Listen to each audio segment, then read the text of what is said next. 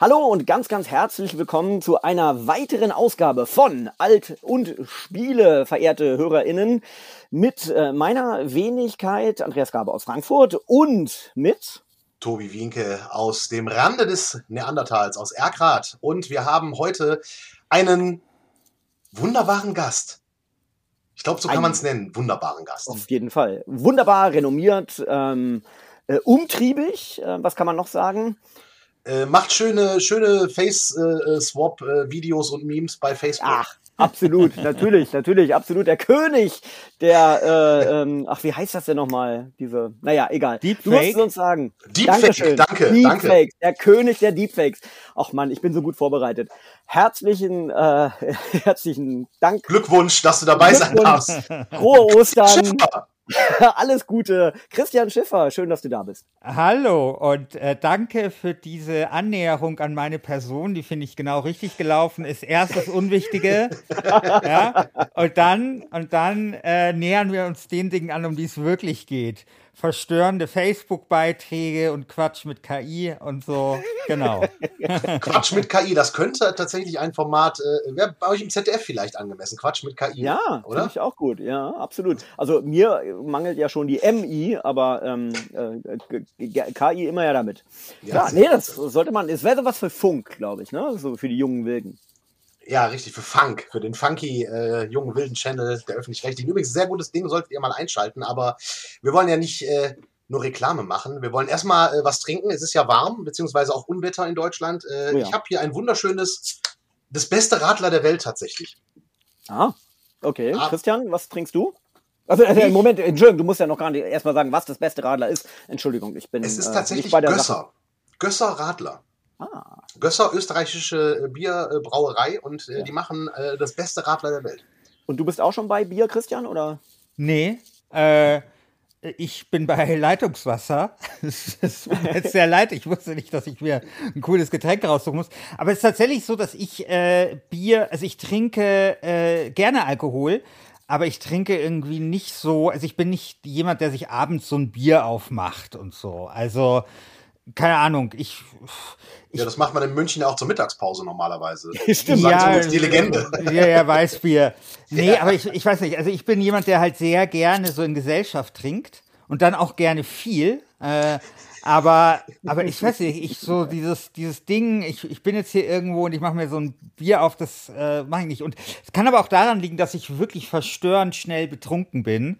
Also bei mir, ja, ja, und bei mir ist dann auch echt so, ähm, dass so nach einem Bier äh, gibt es bei mir schon so erste Ausfallerscheinungen und so. Und äh, ja, deswegen Also- äh, vermeide ich das. Aber Das ist, dann, das ist dann quasi das analoge Deepfake, ja. ja, äh, genau. Also, äh, ich meine, wer war das? Edgar Allan Poe hatte, glaube ich, so eine Al Alkoholallergie.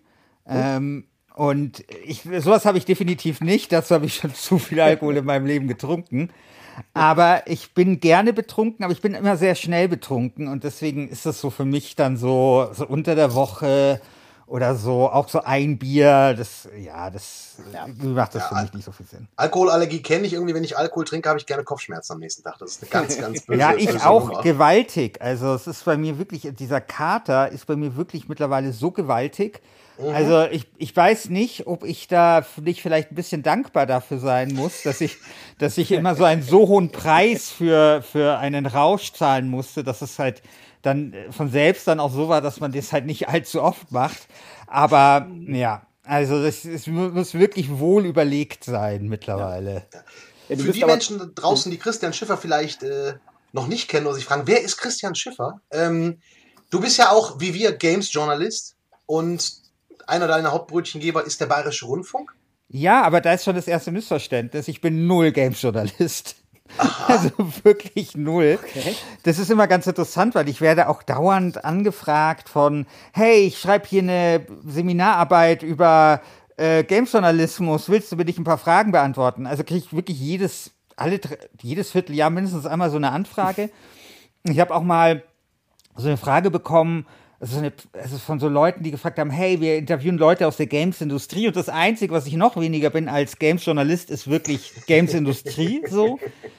Ähm, aber es ist tatsächlich so, ich äh, bespreche Spiele für den Deutschlandfunk, ich habe eben das Magazin WASD, aber von meinem Einkommen macht Games-Journalismus ja, was aber eigentlich noch nicht mal Journalismus ist, sondern das, was ich da tue, ist ja vor allem Spiele besprechen. Also ich bin da Kritiker eher ähm, macht das vielleicht irgendwie fünf Prozent oder so aus. Ne? Und eigentlich bin ich beim Bayerischen Rundfunk, bin dort zuständig für Netz, Popkultur, also für Netzthemen bin ich wirklich zuständig, weil ich so eine Art Ressortleiter bin, aber ich mache auch viel über Politik und Popkultur, habe ein Buch über Verschwörungstheorien geschrieben, das heißt. Angela Merkel ist Hitlers Tochter, kurz genannt. Ähm, also das heißt, diese Computerspielwelt, der hat mich halt immer fasziniert und ich habe da einen lückenlosen Lebenslauf. Ich liebe dieses Medium und ich liebe Games-Journalismus tatsächlich. Ich, für mich habe ich ganz warme Erinnerungen an meine ersten Spielezeitschriften, die ich mir gekauft habe. Äh, und diese ganzen Leute, die dort geschrieben haben, sind, waren für mich das, was halt heute wahrscheinlich so Influencer oder YouTuber für, für 13-Jährige sind. Ähm, und deswegen, ja, ich habe einen, einen großen Bezug zum Games-Journalismus. Ich werde, wie gesagt, permanent dazu befragt auch, aber ich bin keiner. Ja, super, weil ich hatte dich auch schon mal als Experten äh, bei 1 Live mal für irgendein Thema. Es ist Jahre her, ich weiß es gar nicht mehr, worüber ich dich als Experten im, im Beitrag hatte. Aber ich hatte dich ja da auch schon mal angefragt. Ähm, werde ich aber künftig auch wieder machen, denn du bist ja auch sehr belesen, äh, was äh, Printmedien angeht, hast du ja gerade schon gesagt. Ähm, da fällt, ich muss dann sofort an meine ersten Zeitschriftenerfahrungen denken und zwar Riesenfan von Rainer Rosshirt. Ja. Der Leserbriefonkel aus der Playtime. Ich glaube, damit fing mhm. es äh, seinerzeit an, in den frühen 90ern, glaube ich, ne? Habe ich das verortet irgendwie. Mhm. Also ich war ja. großer Fan des Leserbriefonkels aus der ASM. Äh, ich weiß aber nicht mal, wie der hieß. Aber es ist tatsächlich so, ich bin mindestens zwei oder dreimal die Woche in die Stadtbücherei gefahren, um zu gucken, ob es dort noch alte ASMs, ASMs gab. Ne? Also, also Powerplay war sozusagen das Magazin, was ich gelesen habe, also was ich mir gekauft habe und den Rest habe ich halt vor allem in der, in der Stadtbücherei mir ausgeliehen. Und ähm, ja, also die Leserbriefe dort, die waren auch immer sehr großartig. Hm. Ja, oder so Leute wie Heinrich Lehnhardt, ne? Die ja, gehören natürlich. ja, oder Winnie Forster, die gehören ja auch so zu der zu der ersten Generation der, der Print-Spiele-Journalisten in Deutschland. Genau, und ich war großer Fan von, von PC Joke und das war natürlich so eine Erfahrung dann irgendwie auch so, die man dann macht, wenn man plötzlich so seine Idole von damals dann wirklich mal trifft und so. Das ist, das ist interessant.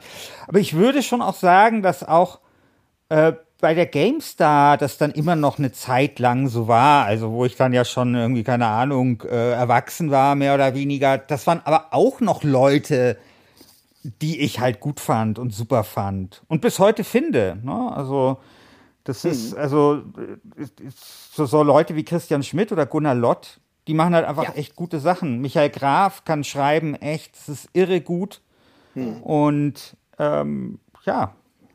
Und diese Leidenschaft war es dann ja, die dich sicherlich dazu bewogen hat, irgendwann vor vielen, vielen Jahren das Projekt WASD anzugehen. Nee, also die Leidenschaft war dann mehr so der Kollateralnutzen. ja.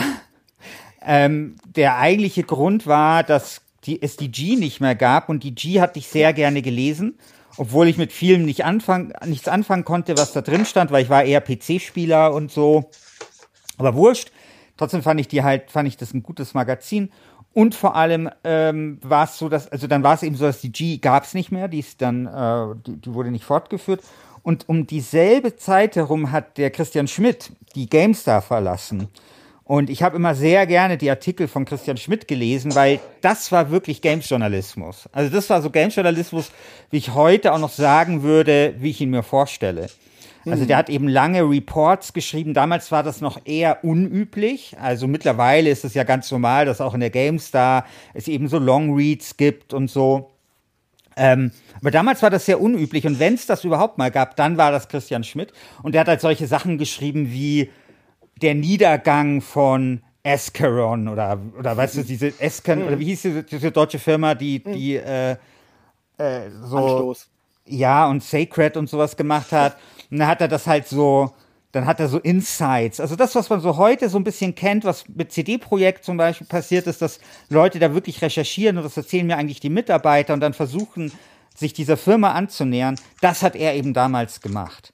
Also hat er feuilletonistische Geschichten geschrieben. Ich kann mich erinnern an einen langen Artikel zum Thema Humor im, in Spielen, aber er hat auch wirklich das gemacht, was so jetzt Journalismus vielleicht in seinem Kern eben auch ausmacht, ähm, recherchiert und das dann aufgeschrieben und das ist sehr lesenswert. Und der ist dann auch weg und dann dachte ich mir, das ist doof. Äh, es wäre gut, wenn es wieder ein Medium gäbe, indem man etwas gehobeneren, sage ich jetzt mal, oder anderen, aufregenderen Games-Journalismus lesen kann. Mhm. Vielleicht dazu zu der G, weil du die erwähnt hast, auch so als, als äh, äh, Katalysator für dich. Ähm, Nochmal gesagt, das war eine, ähm, ich glaube, zweimonatlich erscheinende genau. äh, Zeitung aus Hamburg von Moses Grohe und Uke Bosse, wenn ich das richtig im Kopf habe. Ja? also der Chefredakteur war äh, Gott, wie heißt der nochmal, der jetzt also, auch bei Game, Game 2 ist oder so? Ähm, Stimmt, warte mal, der Uke war da gar nicht mit Bord. Gott, ne? Moses nee, Grohe war Gott, es gibt's doch nicht, dass mir, Es gibt's doch nicht, dass mir dieser Name jetzt nicht mehr einfällt. Ja, ja, peinlich. Ich also da rieselt gut. jetzt echt der Kalk bei mir ein bisschen. äh, oh Mann, das ist so ein netter, Ke das ist so ein richtig netter Kerl. Äh, ja. Fuck, okay, so, so sind es, weil der war nämlich auch ein bisschen Idol von mir. Ja. Und so ist er, so geht das dann dahin, ja. Ja, Vielleicht fällt dir der Name ja gleich noch ja, ein. Bestimmt. Ja, doch, genau. Er macht ja, ach, ja, ja, ja, er macht doch, der macht doch elektronische Musik. Natürlich, so. Hamburger. Ach, Mann, schlimm. Das schneiden ja. wir alles raus. Nein, natürlich nicht. Natürlich nicht. Ja, Heiko Gogolin, so Dankeschön, Freunde. der Heiko. Mein ja, genau. Gott. Ja, genau. Meine Fresse. Ja, ähm, manchmal ist er auch heiß und äh, gewittrig und äh, da ist das Gehirn manchmal auch ein ja. bisschen äh, matschiger als an sonstigen Tagen, wenn man über 40 ist. Ja, und die G, die ähm, hatte eben so ein bisschen den anderen Ansatz, mehr äh, Spiele mit sozusagen, also und, unter die Lupe der kulturellen und gesellschaftlichen Relevanz zu stellen. Und vor allem, was sie nicht gemacht haben, ist eine Prozentwertung zu vergeben. Genau. Bei der Prozentwertung bin ich ja äh, anderer Meinung als viele. Ich finde Prozentwertungen nämlich sehr, sehr geil. Also wirklich sehr, sehr geil. Es ist immer so, wenn ich dann auf so Games-Journalismus-Panels äh, eingeladen werde, dann haben die immer die Erwartungshaltung, dass ich der bin, der es scheiße findet. Aber ich finde Prozentwertungen total geil. Ich finde Wertungskästen scheiße oder relativ scheiße, aber Prozentwertungen finde ich sehr geil. Und ja, klar, die haben auf Prozentwertungen verzichtet, aber das ist gar nicht mal so das, was ich äh, daran geschätzt habe, sondern was mir gefallen hat, ist, dass die Geschichten um die Spiele herum erzählt haben. Also, weißt du, die hatten dann halt mal äh, die Reportage mit dem Typen, der irgendwie auf Nummer eins ist äh, von Xbox, äh, diesem äh, Trophäensystem bei denen. Oder die haben mal Rentner, es gab so eine Rentnergruppe, die so Counter-Strike gespielt hat, dann haben die die halt begleitet. Oder sie haben was gemacht, irgendwie äh, Menschen mit Behinderungen und Computerspiele. Also sie haben sozusagen immer Geschichten um die Spiele herum erzählt. Und das hat mir gefallen. Mhm. Und das war so ein bisschen wie bei der Elf Freunde, wo es dann halt mal so eine Reportage gibt über die Frau, die beim FC Bayern die, die T-Shirts wäscht oder die Bälle mhm. einfettet oder so. Jetzt klingelt es leider gerade an meiner Tür. Kann ich kurz aufmachen? Ja, natürlich kannst du ja, kurz aufmachen. Bin gleich wieder da. da. Da möchte sich jemand vor, der, vor dem Unwetter retten, vermutlich. Das hier gerade über Frankfurt äh, hinüberzieht, ja. Das ist echt so schlimm bei euch, weil wie gesagt, also hier äh, äh, ist nichts, aber das kommt vermutlich noch. Nee, hier ist Weltuntergang, die Skyline ist weg, die EZB ist weg, ich sehe nichts mehr hier. Das ist geil. Jetzt ähm. reden wir schon äh, in Alt und Spiele übers Wetter irgendwie, aber äh, äh, so weit sind wir schon gekommen. Ja. Ich bin wieder da. Es kann natürlich sein, dass der jetzt noch oben nochmal klingelt. Keine Ahnung. Oder es vielleicht ein Paket ist, das, das man unten mhm. hinstellen kann. Weiß ich nicht. Da müsste ich vielleicht nochmal unterbrechen. Ja, oder im Westflügel klingelt, wo auch immer. Ja, du weißt, wie das ist. Genau. In deiner Villa hast. Ich kenne das Problem genauso irgendwie. Wenn genau. die Lieferanten den falschen Eingang nehmen und so. Ja, ja. Die kommen dann immer beim, ja, beim Gestüt raus und so. Ja, eben, äh, eben. Ganz furchtbar. ja, ja. Genau. Ich meine, was, was soll ich hier mit dem Heuballen? Ja, der muss ja ins Gestüt. Genau. Richtig. Ja, genau. Also, hinten, hinten beim Golfplatz. Beim Golfplatz. Weißt du, Loch, dabei Loch, ist es Loch doch extra eine Karte am Eingang meines Anwesens, ja, zum Aushändigen. Nein, aber ähm, wir sprachen gerade viel über die Inspiration äh, von äh, mhm. Zeitschriften und du hast ja dann selber äh, die WASD gegründet, äh, die ja nun auch äh, genau das macht, was du ja so bewundert hast. Äh, Geschichten über die Spiele hinaus äh, zu erzählen und halt nicht nur äh, zu sagen, ähm, boah, das Spiel hat jetzt 95 Prozent verdient, weil es gut Genau, wobei wir das natürlich nie ganz realisieren konnten, weil das natürlich teuer ist. Ne? Mhm. Also das ist natürlich irgendwie so eine Form von Journalismus. Wie gesagt, da musst du auch jemanden mitschicken, ähm, der das macht. Und Äh, wir haben es aber, manchmal ist es uns trotzdem gelungen. Also ich meine zum Beispiel eine Sache, die ich ja selber geschrieben habe, war ja über den Dimitri, der an Krebs erkrankt ist und äh, den ich dann besucht habe. Ne? Also wir hatten immer wieder solche Geschichten dann auch drin und das waren eigentlich auch die Stücke, die ich dann am besten fand. Die WSD war ja immer, hat ja immer so ein bisschen den Ruch eines so intellektuellen Games-Magazins und das war es sicherlich auch, war aber gar nicht so sehr intendiert. War aber ein bisschen, glaube ich, auch ein bisschen von mir auch der Fehler, weil ich hatte das so als Essay-Magazin bezeichnet und wenn man das einmal irgendwas als Essay-Magazin bezeichnet, mhm. dann hat das das halt gleich die Suche, dann kriegt man das auch nicht mehr raus. Aber das war es natürlich auch und das hat mich jetzt auch nicht gestört. Aber so die Stücke, die ich dann am besten fand, waren immer die abstrusen Selbstversuche, dieses äh, mit, mit Leuten sprechen, die was mit Spielen zu tun haben, also quasi die Menschen auch so ein bisschen zu zeigen in diesem Hobby. Ähm, und das fand ich halt immer, immer cool. Und das ist uns manchmal gelungen, ja. Jetzt sprichst du tatsächlich ja auch schon in der Vergangenheit, denn äh, die meisten werden es wahrscheinlich schon mitbekommen haben, aber traurige Nachricht. Es kommt demnächst die letzte Ausgabe der WASD.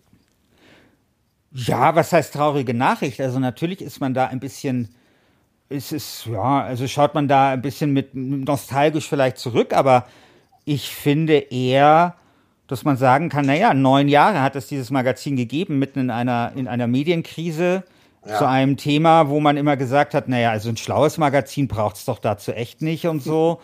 ähm, und die WSD hat immer schwarze Zahlen ähm, geschrieben. Wir konnten immer unsere Leute bezahlen. Also der Andreas weiß es, der hat ja für uns dieses fantastische Quartett gemacht. Wir haben jetzt nie die allerhöchsten Honorare bezahlt. Wir haben immer auch gefragt, ob Leute vielleicht stattdessen WSDs haben wollen. Aber wir haben das tatsächlich, äh, also wir haben trotzdem immer ja, viele, also so nennenswerten Teil tatsächlich der Einnahmen an Honoraren ausgezahlt. Und das ist für so ein Indie-Magazin total unüblich. Und wir haben auch die Illustratoren und sowas bezahlt und trotzdem war am Ende immer eine schwarze Null. Und insofern würde ich fast sagen, das war auch kommerziell einigermaßen erfolgreich, soweit halt ein Indie-Magazin kommerziell erfolgreich sein kann. Aber es ist natürlich auch so, dass ich zum Beispiel, also nach neun Jahren will man dann halt vielleicht einfach auch mal was Neues machen. Ne? Okay. Und ähm, das ist es halt. Und ich, mir war es immer wichtig, dass das quasi dann so ein selbstgewählter Abschied ist und kein so ein Ding, äh, oh, äh, jetzt sind wir irgendwie pleite oder sowas, sondern dass man irgendwie selber sagt, hey, wir bereiten das vor, wir machen noch mal eine richtig gute letzte Ausgabe, wir drehen noch mal eine Ehrenrunde, ähm, anstatt dass irgendwie, keine Ahnung, die letzte Ausgabe ist erschienen und dann gibt es irgendwie bei Twitter so ein, hey, das war die letzte Ausgabe übrigens, ciao, ja. Mhm. So. Und das, deswegen finde ich das, also klar, man kann traurig sein, aber ich würde sagen, auch den WSD-Fans, dass man nicht traurig sein muss, sondern man kann doch einfach darauf zurückschauen, auf neun schöne Jahre, die wir hatten und auf dieses schöne Projekt, das sich ja auch entwickelt hat. Also ich meine, die erste Ausgabe war halt auch nicht so geil, ja. Und viele Sachen haben sich halt dann auch entwickelt. Und das ist ja auch das Schöne, dass man quasi dann irgendwann auch sagen kann, okay, das ist 18. Ausgabe, jetzt kann das Kind der oder der Jugendliche auch mal auf eigenen, eigenen Beinen stehen oder das Haus verlassen oder so, ja, und die Drogen nehmen und Party machen. Das ist schön. Ich höre im Hintergrund irgendwo gerade äh, äh die Gallaghers singen. Ja, die, die, ja, oder die, oder die WSD macht jetzt erstmal eine schöne Abschlussreise nach Mallorca und holt sich da Corona oder so. Ja, sehr schön, sehr schön. WASD Delta, wunderbar. Genau. genau. Und im, ja, im Winter so, dann nach Ischgl, bitte. Genau. Ja. ja, und so kann man das ja sehen und mhm. deswegen, ja. Ja, das finde ich schön, dass du das äh, so, so, so positiv siehst und sagst, du bist dankbar für diese vielen Jahre, die das Magazin eben erfolgreich gelaufen ist. Das würde ich auch so sehen. Ähm, ganz, ganz ungewöhnlich war ja auch, gerade wenn man eben sagt, äh, äh dass da, äh, die, die, die G ähm, äh, und das Aus der G war auch so ein bisschen eben der, der Anlass für dich zu sagen, jetzt mache ich was eigenes. Ähm, was du ganz, ganz anders gemacht hast, ist, es war ja ein, ein Bookesin, hast du es genannt. Ja ähm, und erschien äh, auch äh, allgemein so, so anderthalb Mal im Jahr, sage ich mal, so grob. Ähm, also man hatte dann immer so 200 Seiten in der Hand in einem Genau. ungewöhnlichen Format, nicht A4, sondern eben äh, äh, kleiner. Ich weiß nicht, ob es jetzt wirklich A, A5 war, aber ich vermute. Ähm, und äh, äh, kleiner und eben gebunden, sehr hochwertig. Und was wir ganz, ganz dringend erwähnen müssen, was so von der von der G auch schon begonnen wurde, was ich denke, aber du vor allem mit dem mit dem Markus zusammen, was ihr wirklich unglaublich gut gemacht habt, das ist einfach das Layout und das Design. Das Ja, aber das hat wirklich der Markus gut gemacht. Also das nicht mit, mit, mit fremden äh, Federn schmücken, ja, weil der Markus halt einfach ein begnadeter Layouter ist. Das muss man einfach sagen. Und der immer dieses Projekt einfach mit großer Leidenschaft verfolgt hat. Die Überlegung damals war, also man muss ja sagen, ökonomisch ist das ja das Schlechteste aus beiden Welten, weil du hast quasi ein gelayoutetes Buch. Ja? Also du hast irgendwie keine Werbung wie in einem Buch, aber du hast ein Vierfarb-Layout, Vierfarbdruck und, und, und Layout wie in einem Magazin, ja, was Geld kostet. Also es kombiniert ja tatsächlich das Schlechteste aus beiden Welten. Ich würde sogar sagen, mit 15 Euro oder was das gekostet hat, war es sogar für ein Buch noch relativ günstig, so, also für den Preis. Also es war irgendwie, ja, trotzdem hat es einigermaßen funktioniert und die Überlegung damals war, äh, wenn du ein Magazin machst, in, mitten in der, in, der, in der Magazinkrise, in der Printkrise, ja, also wir reden ja von der Zeit, ich weiß nicht, ob ihr das kennt, der Spiegel hat ja so einen Kuchenservice gehabt. Also wenn du beim Spiegel Ja. gearbeitet hast, konntest du eine Nummer wählen, dann kam eine Frau vorbei und hat dir einen Kuchen vorbeigebracht. So. Und 2012 wurde dieser Kuchenservice aufgrund der Printkrise eingestellt. Und da wusste jeder, okay, jetzt ist es ernst, Leute, ja, wenn der Spiegel sogar seinen Kuchenservice hier einstellt. Ja. Und das war also die Zeit, als die WASD gegründet wurde. Und die Überlegung war, wenn man Print macht, dann muss man die Vorteile von Print ausspielen. Und die, das ist eben das haptische Gefühl. Das ist auch so dieses im Bücherschrank stellen. Das ist auch so dieser Distinktionsgewinn. Bei Gamers Global haben ja mal, hat ja mal einer geschrieben in den Kommentaren, die WASD sei Glastischlektüre. Also es ist halt so eine Lektüre, die man auf dem Glastisch liegen hat äh, die da gut aussieht. Und das war eigentlich als Beleidigung gemeint, aber ich habe das eigentlich eher als Kompliment genommen, weil das sind halt genau die Sachen. Ne? Und das, ich meine, dann fiel das natürlich auch in diese Hipster-Zeit so ein bisschen. Und die Hipster fanden natürlich diese ganzen analogen Sachen geil, also Vinylplatten. Aber keine Ahnung, es gab ja auch den Facebook gefällt mir Stempel aus Holz und so, ne? Also, was ich damit sagen will, ich war nicht der Einzige, der diese Idee hatte, quasi Print in der Medien-Printkrise halt genau so zu positionieren. Wir haben das aber eben als Spielemagazin gemacht. Und deswegen hat das neun Jahre funktioniert. Also, die gleiche Idee im Grunde genommen haben, haben ja auch so Firmen wie Limited Run Games, die aus, aus äh, äh, kleinen Indie-Spielen, die normalerweise nur für einen digitalen Download zur Verfügung stehen würden, da dann eben in limitierter Auflage irgendwelche super Sonderausgaben zu machen, Ja. die man sich dann eben auf den Glastisch stellt oder halt eben ins Regal schön ähm, als äh, Sammlerobjekt. Und die WASD irgendwie, auch wenn sie sozusagen äh, nie vergriffen war, glaube ich, die habt ja immer nachgedruckt, war auch sowas wie so ein Sammlerobjekt, das schon. Ne? Es war eben Genau. unglaublich hochwertig und ganz viel Liebe gemacht. Ähm, Also ver vergriffen ist halt die erste Ausgabe mit den Tippfehlern, ne? ja, Die erste Ausgabe hat ja so viele Tippfehler. Die haben wir dann äh, mit der Crowdfunding-Kampagne haben wir dann quasi eine zweite Auslage davon finanziert. Aber ich glaube, diese erste Ausgabe eben da, wenn man eine von denen hat mit Tippfehlern, das, da kann, kann man sich, glaube ich, einigermaßen glücklich schätzen. habe ich, habe ich. Und ich habe sogar den Soli-Beitrag gekauft. Ich, die habe ich mir für 20 Euro statt für 15 geholt. Ja, daran kann ich mich noch erinnern. Daran kann ich mich noch erinnern, weil ich natürlich äh, in der Anfangsphase jeden Tag geschaut habe, wer, wer eine WSD gekauft hat. Was ich ja faszinierend fand an der WASD, ähm, ich habe die auch gerne hier im Regal stehen. Das ist ja was, wo man immer wieder mal drauf zugreifen kann, so ein bisschen wie so ein Brockhaus tatsächlich, weil man da Ja. auch immer wieder mal Inspiration für eigene Umsetzungen findet und halt immer wieder sehr gut recherchierte Hintergründe auch. Ähm, was ich so faszinierend fand, immer wenn die im Briefkasten lag, ihr wart, glaube ich, die einzigen, die jemals diese äh, äh, Briefklammern benutzt haben. Ja.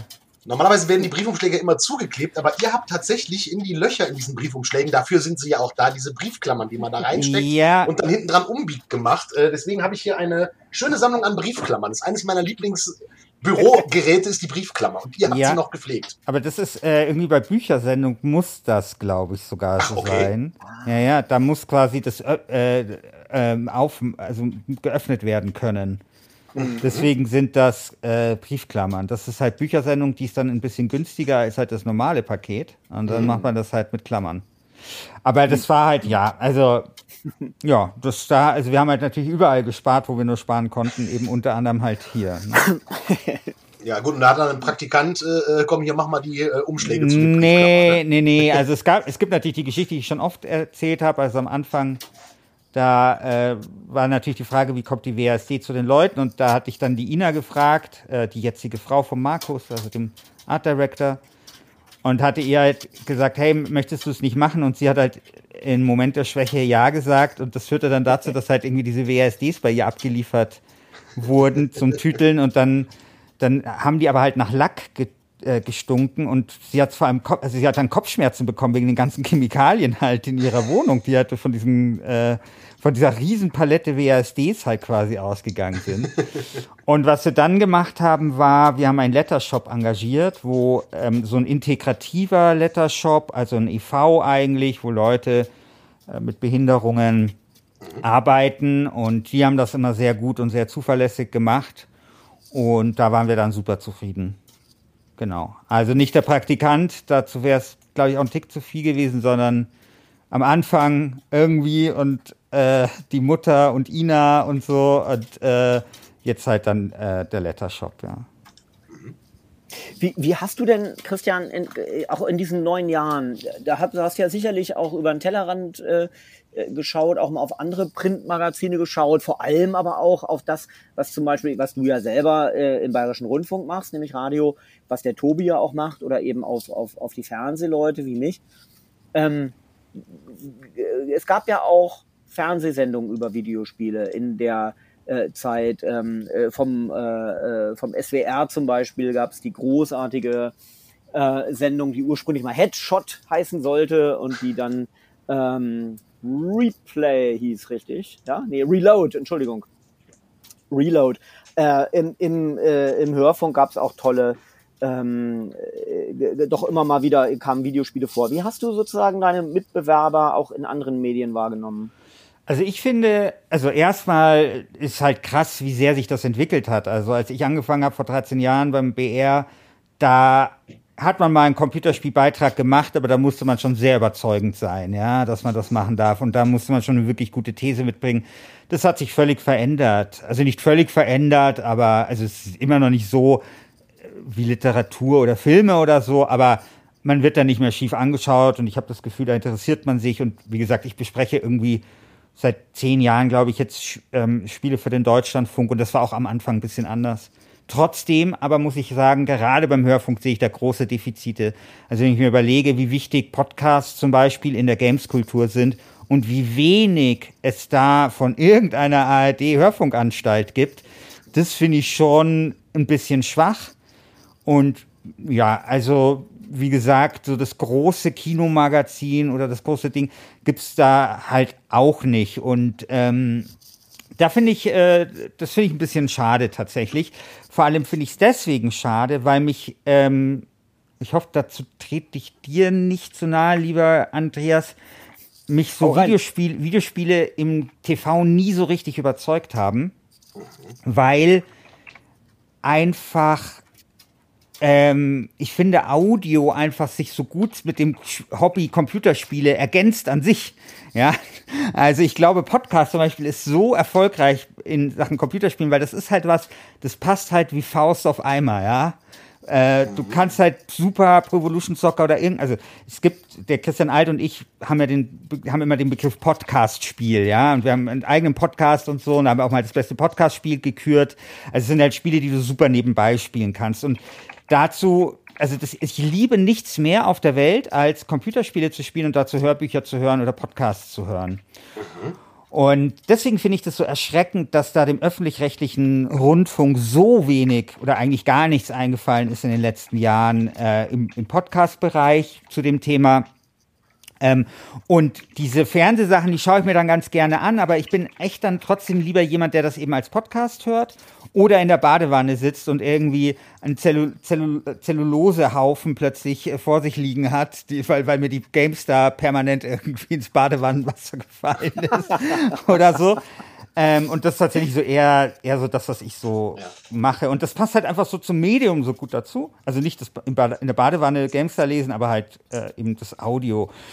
Und ja, und das ist halt ein bisschen schade. Also wie gesagt, also klar, Spiele finden statt im TV und im Hörfunk, aber man ist weit davon entfernt, das Potenzial, was da schlummert, abzugreifen. Und ich, ich habe übrigens, ich meine, klar, ich, vielleicht ist es auch ein bisschen doof mit TV und Audio und so, weil sich das ja eh vermischt. Also ich glaube, viele YouTube-Videos werden eigentlich letztendlich auch als Audio gehört mhm. und sind aber ja trotzdem irgendwie visuell und so. Also ich glaube, da, da, da tun natürlich die Medienformen sich auch, werden natürlich da einfach auch ein bisschen durchlässiger. Ne? Ja, wobei das ist unheimlich spannend, dass du das halt so siehst, dass du äh, Videospiele eher im Hörfunk als im, im, im, im Bewegtbild äh, verortest. Denn es ist oft so, und es geht mir immer noch so, ich mache das jetzt seit elf Jahren, glaube ich. Also gerade bei ausländischen äh, äh, äh, ähm, Gästen und so weiter. Ah, ihr macht Videospiele im Radio. Wie geht das denn? Dass das halt immer noch so ein bisschen fremd ist, weil es ja ein sehr äh, audiovisuelles Thema ist und dass man das halt nur dann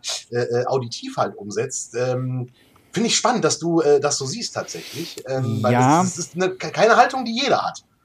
Ja, ich glaube, dass da eine Sache glaube ich, so ein bisschen entgegenkommt.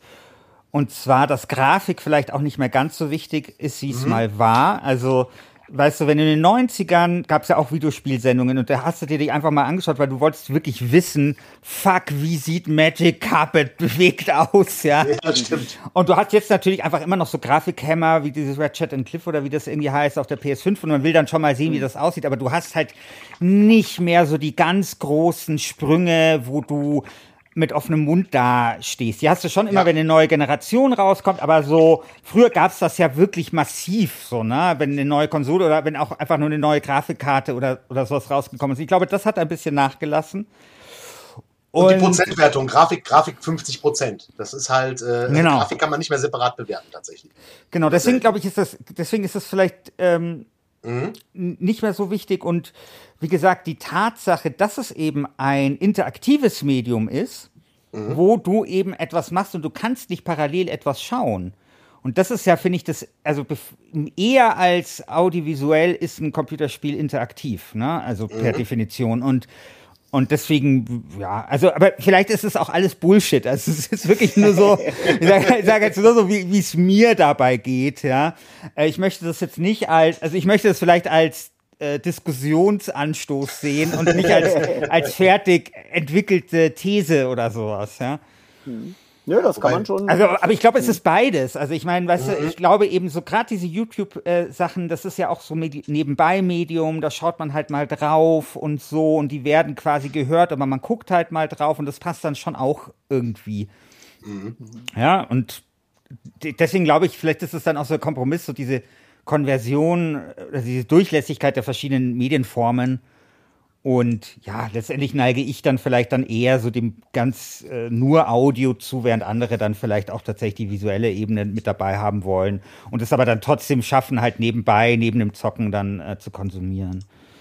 Aber wenn du jetzt so ein bisschen den, äh, so, so, so Medienkritik und Medienschelte ähm, äh, betreibst, beziehungsweise dir was, was wünschst, äh, so von, von gerade eben auch großen Medien. Medienanregung, Andreas. Ja, sei, ja, sei, sei doch mal positiv. Okay, ja, ja, genau. Also wenn du uns hier quasi mit äh, äh, Incentives überschüttest, das ist nicht ganz das richtige Wort, aber ich, ich, ich brauchte so ein Buzzword gerade.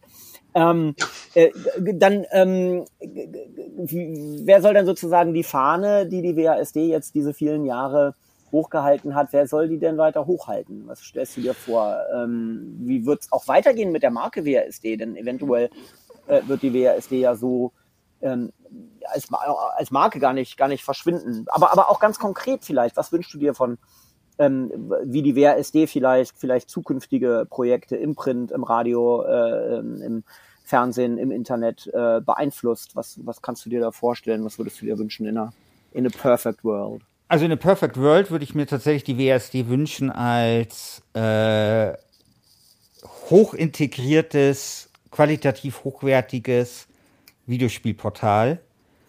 Und jetzt richtig und, um ein, ein, ein Wort zu benutzen, das, glaube ich, der öffentlich-rechtliche Rundfunk erfunden hat, und trimedial. Ja. Richtig schön trimedial. Also ich finde halt, es gibt viele spannende neue Medien.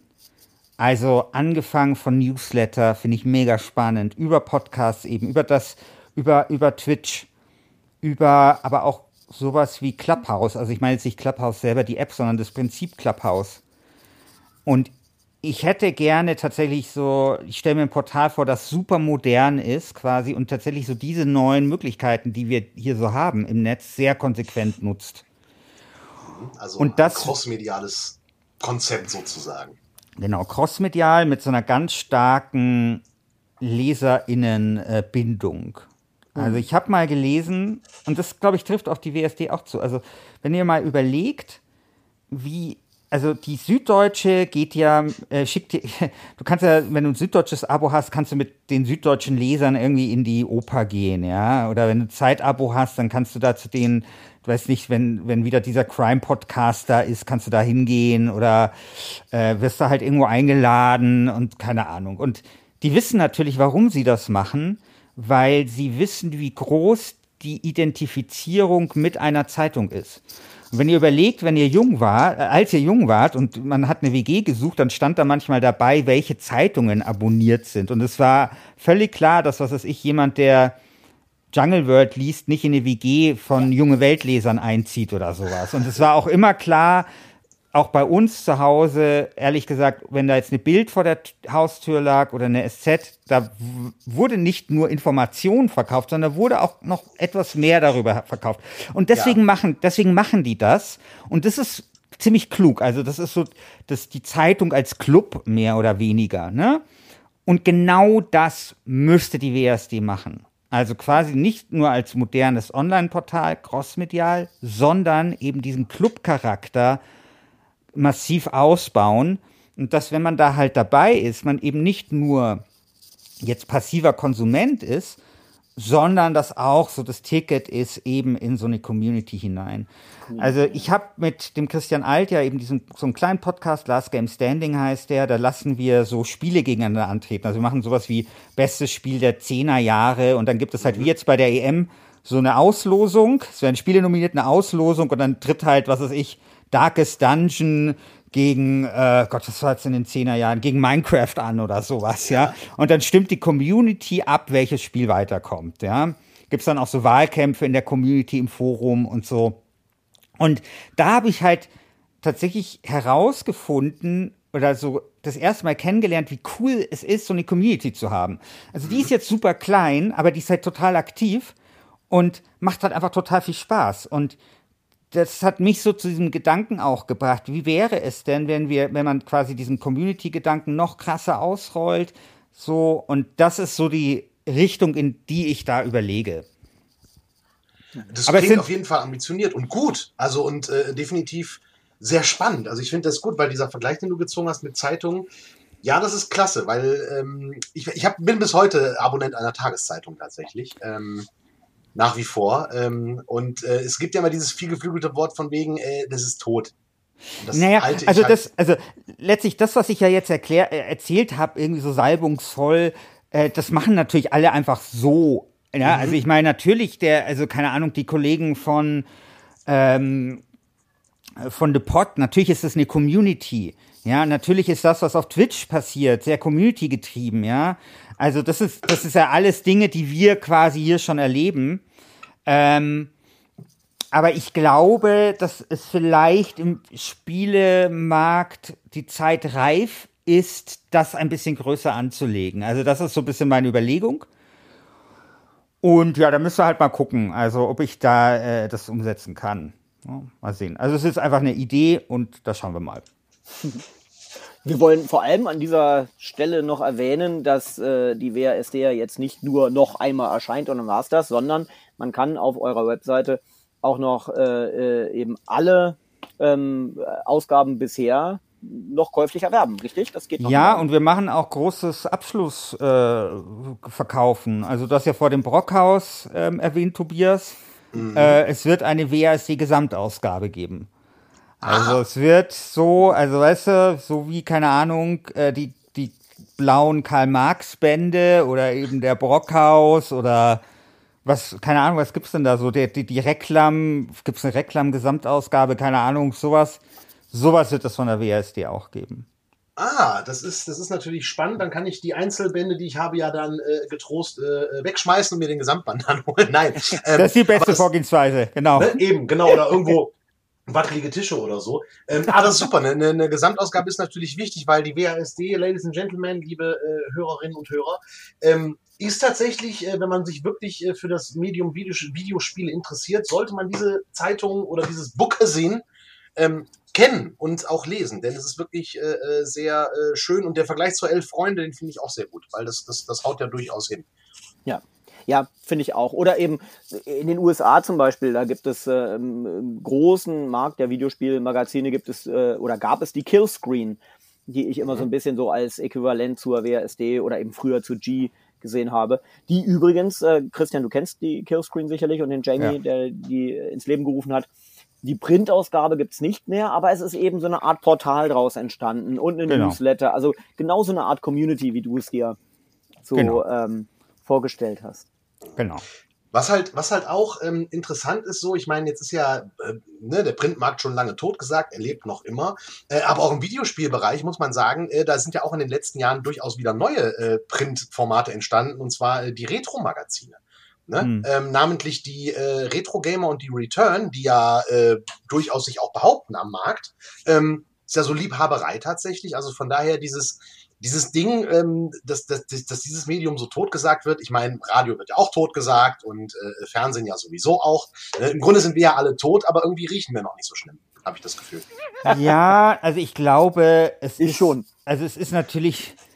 Äh, ich meine, es ist, es ist aber in der Nische, ne? Mhm. Und ähm, ich glaube, also Fernsehen wird nicht sterben und Radio wird nicht sterben, beziehungsweise es ist eben eben die Frage, also lesen wird halt nicht, also Print könnte sterben, aber lesen wird nicht sterben, ja, mhm. und und Radio könnte sterben oder lineares Radio, aber hören wird nicht sterben. Ja, also das Radio macht sich ja große Sorgen, was passiert, wenn es selbstfahrende Autos gibt, weil natürlich ein Großteil beim Autofahren hört. Und wie gesagt, ich sehe halt, hey, Gaming ist das Ding der Zukunft, ja. Mhm. Vielleicht ist das Gaming das am Ende, was das Radio rettet, ja. Also das, das könnte ich mir wirklich gut vorstellen. Hm. Ähm, aber Radio wird, also auch wenn Radio sterben sollte, dann stirbt, wenn das, wenn dann das lineare Radio, es wird nicht Wort oder Audio oder sowas sterben oder Musik hören wird nicht sterben. Und mhm. beim TV ist es natürlich auch so. Es wird ja immer ein, ein, ein Bedürfnis geben, Dinge nicht nur zu hören oder darüber zu lesen, sondern sie zu sehen. Das ist doch völlig klar. Und vielleicht passiert das dann aber halt nicht mehr linear, sondern es passiert halt nonlinear, es passiert halt nicht mehr auf dem Fernseher, sondern es passiert, weiß nicht, in deiner Augmented Reality Brille, ja? Hm. so, wo ein Fernseher virtuell dargestellt wird oder was weiß ich. Also das wissen wir halt nicht. Aber deswegen glaube ich, würde ich immer sehr viel eher von verschiedenen äh, Sinnen oder eben ähm, Situationen eigentlich sprechen, ja, in denen, in denen man Unterhaltung oder Information konsumieren will als sozusagen starre Medien. Und ich glaube, man muss einfach flexibel bleiben. Und ich glaube, als Journalist gab es selten eine Zeit, die so spannend war wie jetzt, ähm, weil man eben viel ausprobieren kann. Ich würde über eine Sache noch ganz gern reden, weil du sagst auch jetzt eine spannende Zeit. Ähm, wir haben jetzt sehr viel über die Medien geredet und wie Medien Videospiele reflektieren, auch die unterschiedlichen Mediengattungen so ein bisschen. Ähm, äh, in diesen neun Jahren WASD hat sich ja auch unglaublich viel bei den Videospielen getan. Hm. Ähm, ich sehe seit 2008, 2010 irgendwann so einen riesen Durchbruch für Indie-Games. Ähm, in den vergangenen Jahren haben, haben größte Publisher haben ähm, sozusagen eigene Indie-Labels aufgemacht. Dazu kommt, dass auf einmal ähm, Publisher, die, die eigentlich ähm, gar keine Publisher sind, auf den Markt kommen, also eben die Produktionsfirmen, TV und Filmproduktionsfirmen sich mhm. auch interaktive Sparten zu äh, legen, wie zum Beispiel äh, Madison Wells Media, MWM oder eben noch bekannter vielleicht ähm, Annapurna. hm. äh, und die Hammerprodukte verlegen, ganz hm. bedeutende hm. Videospiele.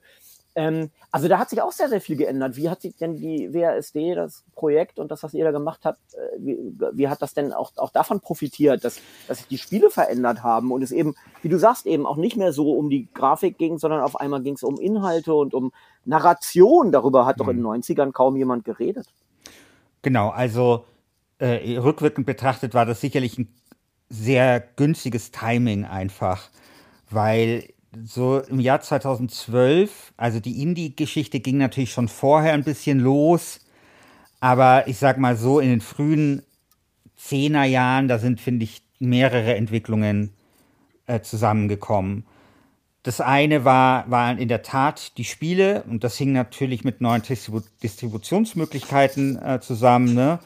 Also, und eigentlich auch das andere hängt irgendwie mit dem Internet zusammen, nämlich das Web 2.0, also die Möglichkeit selber zu publizieren, was zu einer ziemlichen Steigerung geführt hat des Diskurses über Computerspiele. Na, davor hatte man halt nur die ähm, Spielezeitschrift und jetzt hat oder Christian Schmidt und jetzt hattest du so, hey, hier ist mein dreistündiges YouTube-Video, wo ich analysiere, warum bla bla bla. So. Oder eben auch Blog-Einträge. Äh, Blog-Einträge, Blog, Blogs und was weiß ich, also Videogame Tourism vom, vom äh, Rainer und sowas. Also ähm, und das sind natürlich zwei Entwicklungen, die ein Stück weit geholfen haben, weil das hat das ganze Niveau der Auseinandersetzung mit Computerspielen verbessert. Es hat aber auch die Spiele an sich interessanter gemacht. Weil in dem Moment, wo du selber pu publizieren kannst, wo wir wirklich, wirklich Indie haben und du kannst Spiele machen, so wie du sie für richtig hältst und über deine Themen, die du für wichtig findest, wird dieses ganze Medium aufregender. Und das war, ähm, wir hatten da eine absolute kreative Explosion um diese Anfänge der, der Zehnerjahre herum, würde ich rückwirkend sagen. Ja. Da ging das ja übrigens auch los, sehr stark mit diesen Game Festivals. Also plötzlich, weißt du, gab es nicht nur im, gab es im Maze, aber dann halt überall gab es irgendwie mal ein Game Festival und, äh, und solche Sachen. Die Musealisierung der Spiele hat damals auch begonnen. Also nicht nur das Deutsche Computerspielmuseum, sondern dass die französische Nationalbibliothek Spiele aufgenommen hat, die äh, Bibliothek of Congress und so weiter und so fort. Also da sind viele, viele, die Förderung hat begonnen. Der Deutsche Computerspielpreis, glaube ich, wurde 2009 oder so das erste Mal verliehen. 2008, mhm. also Kulturgut Spiele war 2008, als es so offiziell, ich weiß, schwieriger Begriff erklärt worden ist. Also das sind halt alles so Entwicklungen, die Ende der Nullerjahre stattgefunden haben, von denen dann aber quasi auch so, die dann aber so richtig durchgeschlagen sind, ähm, Anfang der Zehnerjahre. Und ich glaube, also wir haben auch mal bestes Spielejahr gemacht bei Last Game Standing. Und da war zum Beispiel auch das Spiel, also von allen Spielejahren, die es jemals gab, gewonnen hat natürlich 1998, klar. Aber äh, da war zum Beispiel auch das Spielejahr 2011, wurde sehr von unserer Community äh, verteidigt und gelobt. Und ich glaube nicht, dass das Zufall ist. Also 2011, dass das auch so ein herausragendes Spielejahr ist, glaube, da kam, da sind einfach mehrere Dinge herausgekommen. Ich meine, Minecraft zum Beispiel ist auch, also ich glaube, so 2011 ist so die wirkliche Version erschienen. Mhm. Ähm, so die, die erste, die man da, die spielbar war und so. Und das sind, das ist genau so ein Ausläufer davon, ja. Also da macht einer alleine ein Spiel und verändert damit ein Stück, also zumindest die Spielewelt, ja. Und deswegen ja. Und da, das war, das haben wir dann immer begleitet. Und das war natürlich auch gut für die WASD, weil das ja quasi was schön viel zu begleiten gab, was dann sehr insiderig war oder sehr, sehr indie. Also nehmen wir mal diese ganze Text-Adventure- Twine-Szene und sowas. Also so Sachen, das würde jetzt die GameStar nicht machen, aber für uns ist das halt durchaus interessant. Und so diese ganzen absurden Nischen, die es halt in Spielen gibt, wo Leute absurdeste Sachen machen. Und das finde ich ja auch so spannend, eben an einem interaktiven Medium, wenn die Leute es selber nutzen, um halt auch Quatsch zu machen oder sinnloses Zeug zu machen oder selber zu prägen. Da fällt mir jetzt ein, bei sinnloses Zeug zu machen, dass ähm, auch äh, äh, verschiedene akademische Fachbereiche Videospiele entdeckt haben in den vergangenen, ja, das, sagen wir mal, zehn Jahren. Genau, das ging da auch die, los. Ja, ja. ja, eben. Und äh, also nicht nur die offensichtlichen äh, Bereiche, nicht nur jetzt die Kulturwissenschaftler, ist ja klar, dass die auf Kultur gucken, ähm, vor allem wenn es jetzt Kultur äh, ist seit 2008. ähm, aber zum Beispiel auch Soziologen oder äh, ähm, der, der verrückteste Fall, den, den ich mal äh, als Fernsehbeitrag hatte, ähm, Archäologen. Ja, es gibt Ja. Archäologen, die gehen, das wisst ihr sicherlich, die gehen in Videospiele so, wie sie äh, eine archäologische Fundstätte begehen würden. Ja, die laufen in Skyrim rum und die gucken sich halt an, was liegt da so rum, wie sieht das aus, woran Mhm. erinnert das Hm. kulturell, also, also total spannend. Hier in Frankfurt an der, äh, an der Uni habe ich da einen, einen, einen sehr ähm, äh, klugen äh, jungen Archäologen ähm, dann porträtieren dürfen. Das fand ich auch immer spannend, ne? Tobi. Ich wette, da hast du auch ein paar Beispiele, wo, wo man dann auch einfach bei in den Redaktionen die, die offene Türen einrennt, wenn man sagt, hier guck mal, da ist ein Archäologe, der geht in Videospiele, ja? Ja. Ja, definitiv, definitiv. Und das ist ja, das ist ja dieses Ding, wo, naja, man sagt ja immer so oft, und das ist wieder so ein, so ein, so ein, so ein viel ausgeleierter Satz, irgendwie dieses Ding, Videospiele und Computerspiele sind in der Mitte der Gesellschaft angekommen. Ähm, aber das ist tatsächlich ja ein Prozess, der ja äh, immer noch stattfindet und irgendwie immer noch so genannt wird, obwohl das ja schon längst äh, äh, erledigt ist, wie du sagst. Archäologen, die Videospiele benutzen, ähm, oder halt auch wenn die Sporthochschule Köln, wenn äh, Professor Frohböse halt äh, Tipps für äh, äh, Training für E-Sportler zum Beispiel gibt, Mhm. ja, und solche Geschichten. Also das Medium wird immer äh, größer und immer spannender und eben, wie Christian gerade sagte, die Sache, äh, dass halt, ähm, ja, es auch immer zugänglicher wird und einfacher wird für Menschen, Dinge zu erschaffen Genau. ähm, und äh, äh, ja, Spiele zu machen und so weiter. Das Ganze wird das Ganze dann immer besser machen und immer zugänglicher und äh, weiterhin spannend bleiben, denke ich. Ja, also ich glaube, man darf vielleicht muss muss vielleicht auch ein bisschen hinzufügen, dass das natürlich auch die, das Jahrzehnt war der Politisierung sehr stark von Computerspielen. Also klar, Spiele waren schon immer politisch, bla bla bla. Aber wir hatten 2014 ja Gamergate und sowas und heute sind Spiele natürlich sehr oft ja halt einfach Schlachtfeld, äh, also der Identitätspolitiken von zwei Lagern mehr oder weniger, ne? Und das gilt für die Kultur insgesamt, wo ich mir nicht, wo ich nicht weiß, ob quasi da Computerspiele früher dran waren oder doch nur eine Teilmenge quasi sind äh, eines eines Trends, der einfach viel größer ist, weiß ich nicht, aber auf jeden Fall ist das natürlich auch noch mal sowas, was was sehr stark kam in diesem Jahrzehnt. Und das waren halt immer viele interessante Dinge, über die man da ähm, beschreiben konnte. Und ich ja, also ich weiß nicht, aber ich habe so das Gefühl, wenn man auf in drei Jahrzehnten vielleicht auf die WSD zurückschaut, äh, dass sie vielleicht in einer für Computerspielen interessantesten Umbruchphasen überhaupt ähm, das begleitet hat, also in diesen neun Jahren. Und dass man das da vielleicht auch gut ablesen wird können. Also ich weiß zum Beispiel auch noch, als ich da, also das zweite, die zweite WSD war ja zum Thema Politik, weil es so wenig dazu gab. weil so, weil ich mir damals dachte, boah, das ist ja voll das Thema, also das ist ja, keiner setzt sich damit auseinander und so. Also das würde man heute nicht mehr sagen. Ja, und das ist schon interessant. Ja, Ja, fantastisch. Ein tolles Schlusswort, oder? Ja richtig, ein schönes Schlusswort, beiden jetzt denn im Doppel. Ja. Mhm. Äh, denn, äh, äh, ihr lieben Hörerinnen und Hörer, ähm, ne, was ihr nicht wisst, in ungefähr 20 Minuten spielt äh, Deutschland gegen England. Genau. Und deswegen äh, müssen wir jetzt auch äh, Sag mal eure Tipps. äh, 6 zu 5 nach Elfmeterschießen. 4 zu 1 für Deutschland. Aber, What? aber Andreas, du bist, weil, weil weil du für England bist und, und jetzt einfach pessimistisch bist. Nee, nee, nee. Ich, ich, ich bin, ich habe ja, ne? Weil, ich du hast ja doch auch, du hast doch englische äh, Herkunft, oder?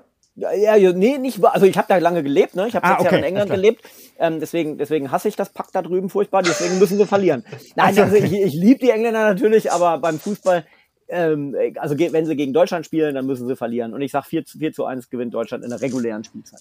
Ich Christian? sage, äh, richtiges Kacktor in der 88. in der 89. Minute durch irgendwie, weißt du, so jemand wie Gentner oder so. So, so irgend so, äh, so, irgendwie Gentner schlägt eine Flanke rein, die prallt irgendwie dumm ab und der Ball geht. Also wirklich, das wird so ein richtig, das wird so ein richtig dreckiger Sieg. So, so, so ein Kaktor, so wie das 1-0 von, äh, äh, von äh, Kroatien gegen Spanien. Das war ja auch ein wunderschönes Tor. Boah, ey, also meine Mutter ist, ja, ist Spanierin und ich bin ja immer sehr bei den großen Turnieren für Spanien. Wenn ich da gerade in Deutschland bin, wenn ich in, in Spanien bin, bin ich dann wiederum immer sehr für Deutschland. Ähm, und Boah, war das ein schlimmer Moment. Ja. Ja, meine ja. Fresse, Ja, meine das Fresse. hat echt weh, das hat wehgetan. Aber jetzt rückblickend kann man natürlich sagen, aus spanischer Sicht, schönes Ding. Ja, ist alles gut gegangen. Aber. Ja, ja, eben, richtig, richtig, ja. Hopp, Schwyz, hopp und äh, in diesem Sinne, schönen Fußball, Restfußballtag und wir hören uns bald wieder. Vielen Dank, Christian, dass du die Zeit hattest, bei Alt und Spiele unser Gast zu sein. Äh, wir sind gespannt, was da demnächst von dir zu lesen, zu sehen, zu hören sein wird. Und äh, ja, viel, ein, ein, ein schöne, eine schöne Abschiedsparty. Danke für die Einladung.